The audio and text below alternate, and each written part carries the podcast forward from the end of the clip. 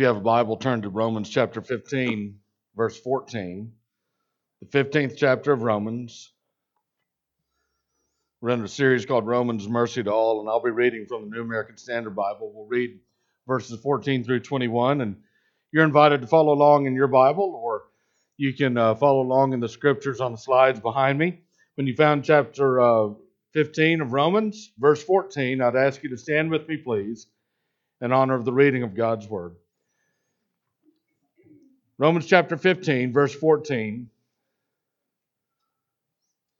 The Bible says, And concerning you, my brethren, I myself also am convinced that you yourselves are full of goodness, filled with all knowledge, and able to, also to admonish one another.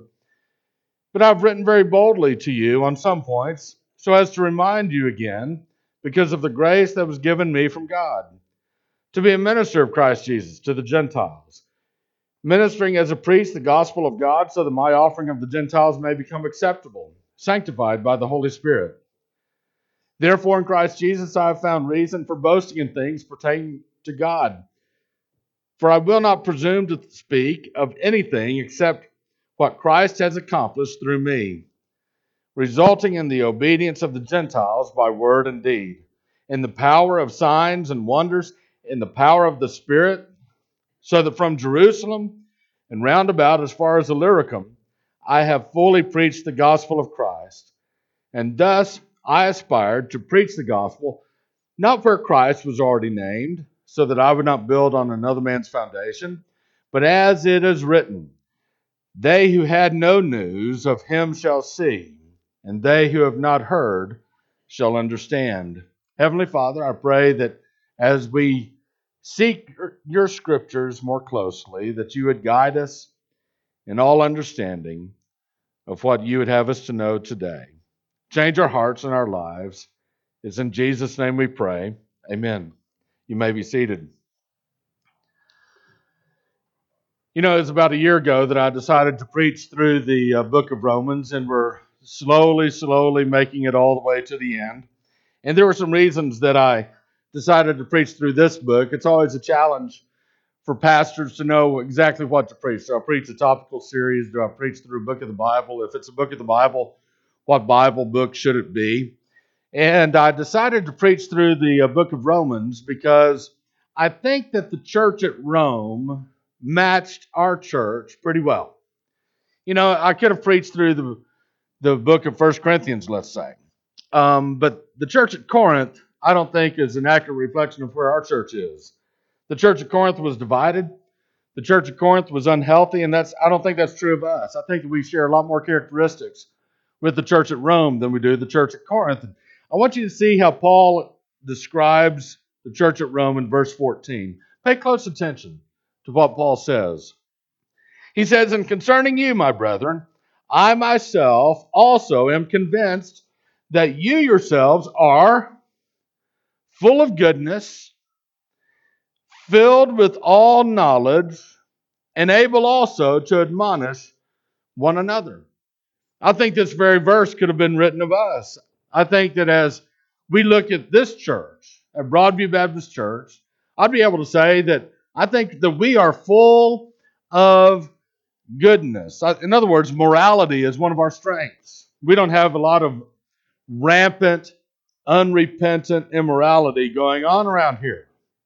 Uh, as a church, we seek to do the right thing, not only in public, but in private. And, and I think we should be uh, commended in that. And so I would agree with Paul is if he was to write this of us, I, I would say that it would be much the same thing that, that we are full of goodness. Secondly, that we're filled with all knowledge. In other words, you've been taught the Word of God, not just by me, but our church has a long history of men of God who proclaimed his word faithfully. We had uh, Pastor Ed and Pastor Eric and Pastor Scott. We had Pastor Truman, Pastor Joe, Pastor Bill, and Pastor Cordell, if you go back far enough, back to 1977. And so God has given us, He's granted us, godly pastors who sought to teach this congregation the Word of God. And I think that we are filled with all knowledge. And finally, in verse 14, we're able to admonish one another. You know, should this church ever be in a position where it would be without a pastor to instruct you in the Word of God, you would be able to continue helping one another towards spiritual maturity. It might not be ideal to be without a pastor for a time, but I think that there are enough spiritually mature people here so that you can bless one another. And I think that's one of the wonderful, incredible things about a good, solid, Bible believing church is this every single one of us here has more to learn. And every single one of us here has more to share with one another. And so we just have to be willing to learn. We have to be willing to share. But even the best and healthiest of churches need to be reminded of God's truths. We need to be reminded of God's truths. And I, and I think that this is something that, if we're not careful, we might become complacent. As, as uh, many of us have been walking with the Lord for many years, some of you might say, well, you know, I've been saved for, for a long time. I've, I've been walking with the Lord. I've been taught God's word in Sunday school. I've been taught God's word and, and preaching and, you know, for decades now and decades. And so I have a pretty good understanding of what God's word might say. And if we're not if we're not careful, we might become complacent and we might even allow our gathering together with one another to become secondary. And we might decide, oh, you know, something else is going on. It's not a big deal if I miss church. Once. And then again. And then again. And whatever it is that, that is so important, that it would draw us away from the teaching and admonishment and encouragement and the exhortation from God's Word, I can guarantee you that it's probably secondary.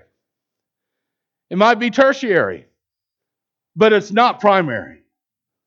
It's not primary. In our society, we have numerous Christians who've decided that church is just not that important. If I ever happen to want to know something from God's Word, I've got Google. Well, Google will not bless you. Google will not encourage you when you're down. Google will not celebrate with you when you have a victory, but God's people will. It's important that we value the gathering together of God's people. We need to be reminded of God's truths. I don't care how long you've been a Christian, how much, how many times you've read the Bible through. What, what we need to re- be reminded of is this that when we encounter God's word through the preaching of God's word or through the teaching of God's word, and we encounter the word of God, it might be brand new to us. The same scripture that you've read a hundred times, it might be brand new. Why? Because you're now in a different situation in life. Because your circumstances have changed. Something's different now. And that verse, that scripture, that sermon, that lesson speaks to you now in a way that it never had before simply because you were there. You were willing to listen. And so I would encourage you not to forsake the gathering together of ourselves. Is listening to a sermon the only way you can hear the Word of God? Of course not. But it's a good way. It's a good way. And so, even the healthiest of churches, even the healthiest of Christians, need to be reminded of God's truths. Look at verses 15 and 16.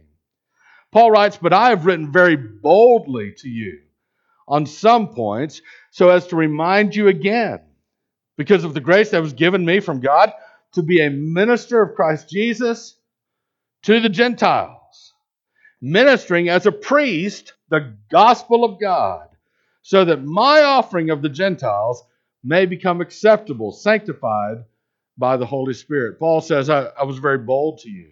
Remember, this is a church that he had not yet visited. let me ask you a question. If you had never visited a church before and you had a message to give them, how bold do you think you would be? I think a lot of us would be somewhat apprehensive. I mean, you don't want to go in there just making enemies.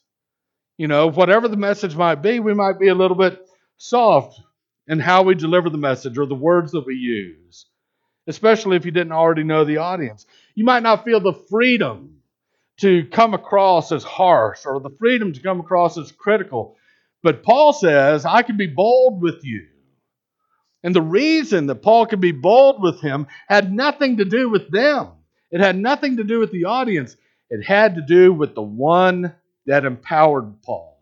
It had to do with the one that Paul had encountered, the one that commissioned Paul to this ministry, the one that gave him this message. You see, about 20 years before Paul wrote this book that we call the book of Romans, about 20 years before, Paul, his name uh, in Hebrew was known as Saul, he had left Jerusalem and he was on his way to Damascus to arrest some followers of Christ. And it was on that trip that a light from heaven flashed around him, and Paul encountered Jesus. And Jesus told him to go ahead with the help of others and enter Damascus and to wait. And Paul waited, and he fasted, and he prayed to God for some relief, for some understanding, and he was waiting on God to help him. And a few days later, Jesus then appeared to another man or, or spoke to another man named Ananias. And he told Ananias, Jesus told Ananias to go and visit Paul and to pray for him. And Jesus said to Ananias these words Go, for he is a chosen instrument of mine to bear my name before the Gentiles and the kings and the sons of Israel. For I will show him how much he must suffer for my name's sake. That was Jesus speaking. And so Paul was commissioned for the rest of his life by none other than Jesus himself. And this was his commission. If you boil it down to its very core, it was to take the good news of Jesus to people who had not yet heard. You know, I think you might be bold, and I think I might be bold in giving a message to a church that we had never met if we have been struck blind and we met Jesus personally and our sight was restored and we were commissioned with this very singular message. You see, Paul believed that by obeying what Jesus told him to do 20 years before, he was actually bringing an offering to God. This is his offering. This is his sacrifice to God. What exactly was the offering that Paul was bringing to God? Look again at verse 16. Verse 16 says, tells us what the offering was. So that my offering of the Gentiles may become acceptable. Gentiles are non Jewish people. Paul's offering to God was Gentiles. People are his offering to God. You might think that sounds strange, but I would say that it's not so strange. If you were to meet a king, it would be customary for you to bring that king a, a gift worthy of his honor. But can you imagine standing before the king of all kings? And if the king of all kings were speaking to you as you appeared before him, and he said to you, What do you have to give me? What would be your response? Oh, Here's my watch. Here, here's some here's some cash. Here's some diamonds. What what is it you think you would give the King of all kings? I would say the best gift you can give is people. Parents, listen. When each of our kids were born, Amy and I dedicated those kids to God. Our kids, however the lives turn out, that's our offering to God. Husbands, listen.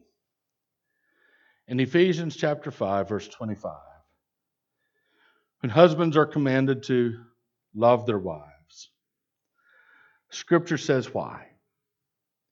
Scripture says that we are to do so just as Christ also loved the church and gave himself up for her, so that he might sanctify her, having cleansed her by the washing of water with the word, that he might present to himself the church in all her glory. Husbands, listen. One day you'll stand before the King of all kings, and if he were to ask you, What do you offer me? One of your offerings needs to be your wife that you loved, your wife that you sacrificed yourself for, your wife that you sanctified. Because you have this life to love her, to give yourself up for her, and to sanctify her so that you might present her as your offering to God. What was Paul's offering to God?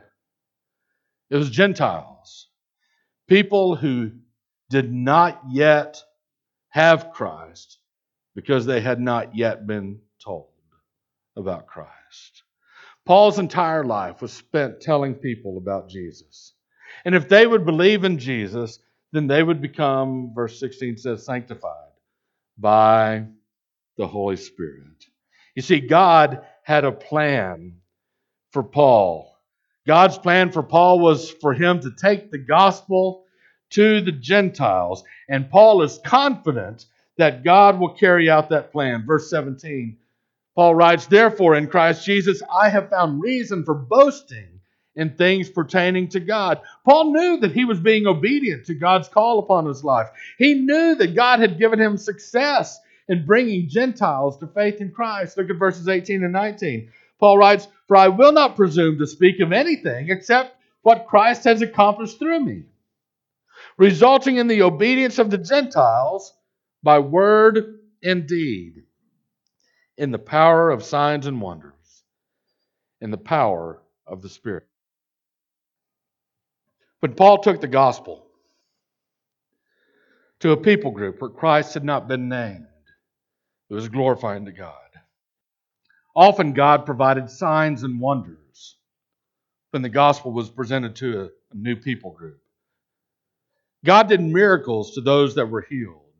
You know, in the Bible, every time the word wonders appears, the word signs appears to it. It happened 16 times in the Bible.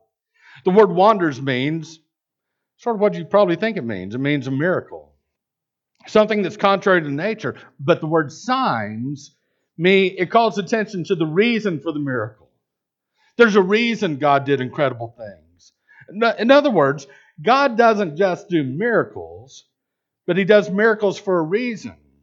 And there's no greater reason for a miracle than to convince someone who had never heard about Jesus that Jesus is Lord over all. He's Lord over all of creation.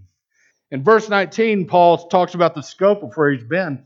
He says, So that from Jerusalem and round about as far as Illyricum, I have fully preached the gospel of Christ. And so, again, Jesus told Paul to take the gospel to Gentiles who had not yet heard the gospel. And Paul says that he's preached all the way from Jerusalem all the way to Illyricum. Let me show you what that means. On the screens behind me, it may be a little bit hard to see, but this is a map of the uh, eastern part of the Mediterranean Sea and the land that surrounds it.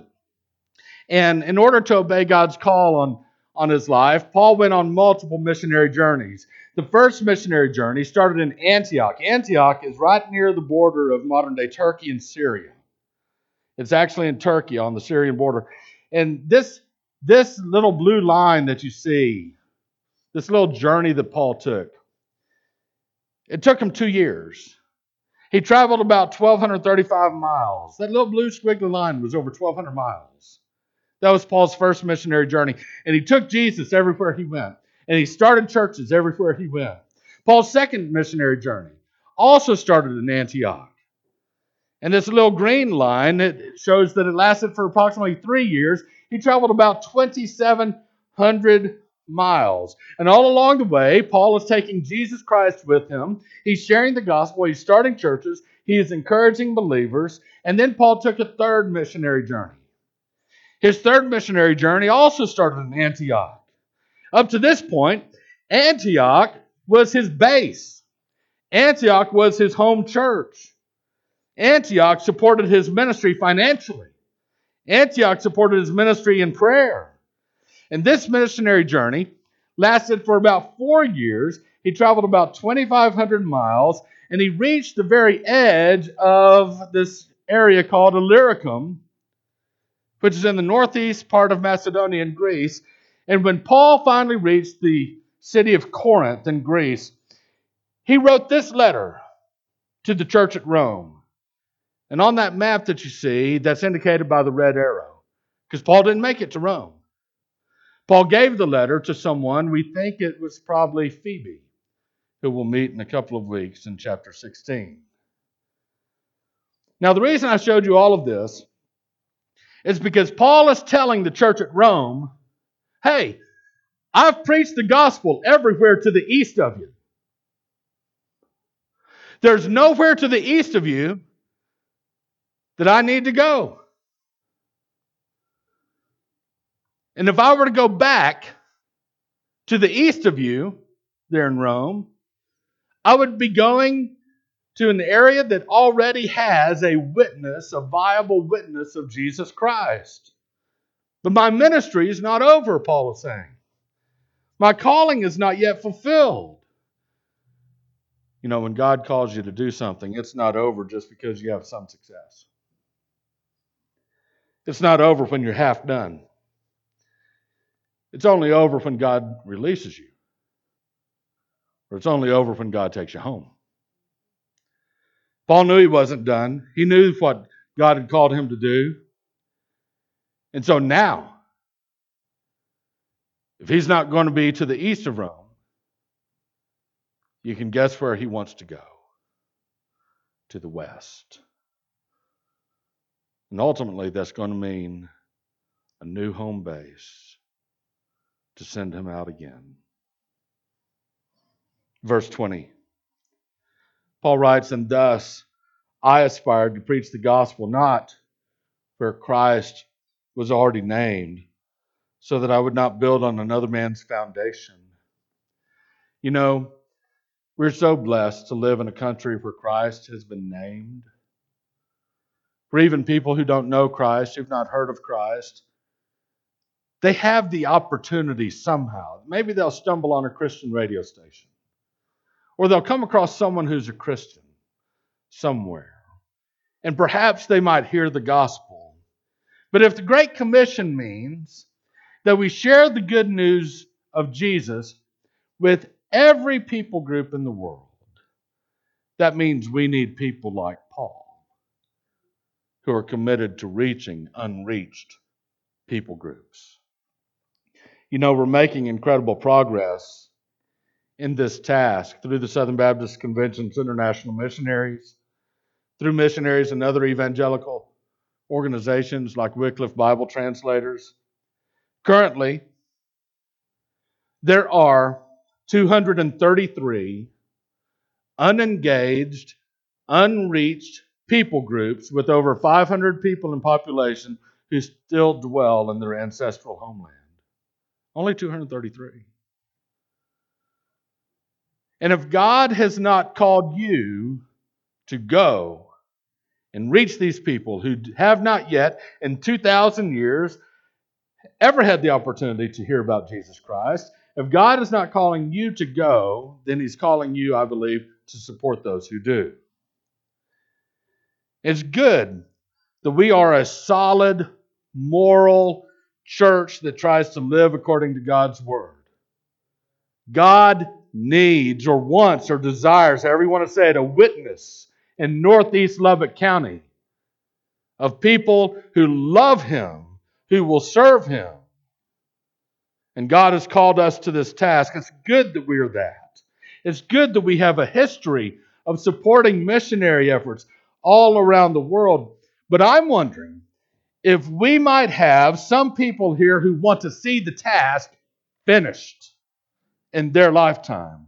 I'm wondering if we have some who might want to pray and serve and support those who are truly on the front lines, carrying on and finishing the ministry of the Apostle Paul. Verse 21. Paul writes, I didn't go back to people that had already heard, but as it is written, they who had no news of him shall see, and they who have not heard shall understand. This task of taking the gospel to those who have not yet heard, it's not just a calling, a special calling where the Spirit of God might speak to you to do that, but it's actually a fulfillment of Scripture. You know, when you and I think about Scripture being fulfilled, we think about the promises of God that He's made that haven't come truly yet fulfilled. You know what we normally think about? We think about the second coming of Christ. The promises that Jesus made to come back. We're waiting for that promise, and we know He's going to come back because God always keeps His promises. And so we normally think when, when we think about Scripture that has yet to be completely fulfilled, we think about the second coming of Christ. A lot of Christians wonder when will Jesus come back? They wonder, will He come back in my lifetime? Jesus didn't tell us the day or the hour, He didn't tell us the year, but He did tell us when He'll return. In Matthew chapter 24, verse 14, Jesus said to the question that was raised by His disciples Is now when you're going to fulfill your kingdom? Is this the end? Jesus said in Matthew 24 14, The gospel of the kingdom shall be preached in the whole world as a testimony to all the nations. And then the end shall come. We have unfinished business as Christians. We have not yet taken the gospel to every tribe, and every people, and every tongue, and every nation. But that's our job. We must be about the business of God's business. It's not enough for us as Christians to sort of sit back and just sort of live for Jesus and really, in effect, live for ourselves sort of get enough Jesus to sort of bless me and hang around and be sort of Christiany. And to give God a little bit of lip service here and there. And maybe attend church a little bit. And maybe put a Christian post on Facebook. All of that falls well short of the very heart of Paul.